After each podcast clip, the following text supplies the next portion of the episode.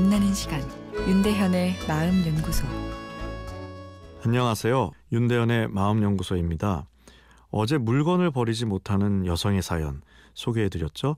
적절한 불안은 삶의 생존과 성취를 가져오지만 과도하면 강박적인 행동을 만들어 이성적으로 부적절한 행동인 것을 알면서도 어, 스스로 멈출 수가 없게 됩니다.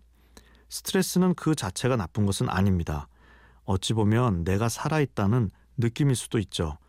내가 존재하기에 내 주변과 상호작용을 할 수 있고 상대방이 보낸 신호와 자극이 내 몸에 다다를 때 우리는 반응하게 됩니다.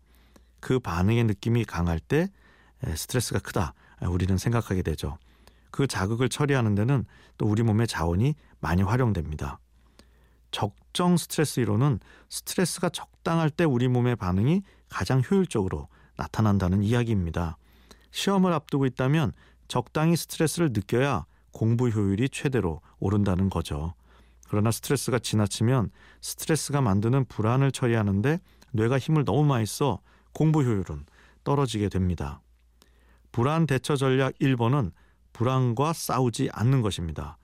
불안을 의지의 힘으로 누르면 용수철처럼 더 튀어나옵니다. 어린아이들이 더 놀겠다고 뗐을 때 야단치면 더 울고 잠에 못 들고 하는 것처럼 말이죠. 모른 채 하고 자는 신용을 하면 아이들 보채다가 잠들어 버리죠. 불안은 원초적인 감정이라 아이처럼 다룰 필요가 있습니다. 불안 대처 전략 2번은 불안과 싸우지 않기 위해서는 불안을 무시하고 내 뇌를 중립 상태로 만드는 노력이 필요합니다. 요즘 말로 멍 때리는 연습을 하는 것이죠. 멍하니 있는다는 것은 뇌가 특정 업무를 처리하지 않고 이완 상태로 있는 것을 이야기하죠. 이때 뇌의 충전 장치가 작동하는 것으로 되어 있고 뇌의 긍정적인 에너지가 차오르게 되는데요. 예, 자연스럽게 불안도 줄어듭니다.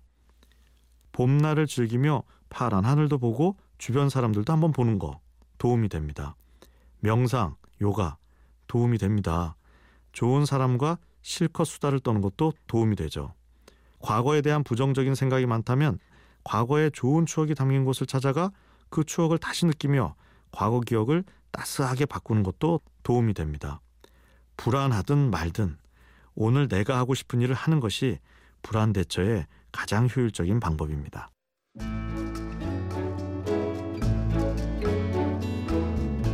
윤대현의 마음연구소 지금까지 정신건강의학과 전문의 윤대현 교수였습니다.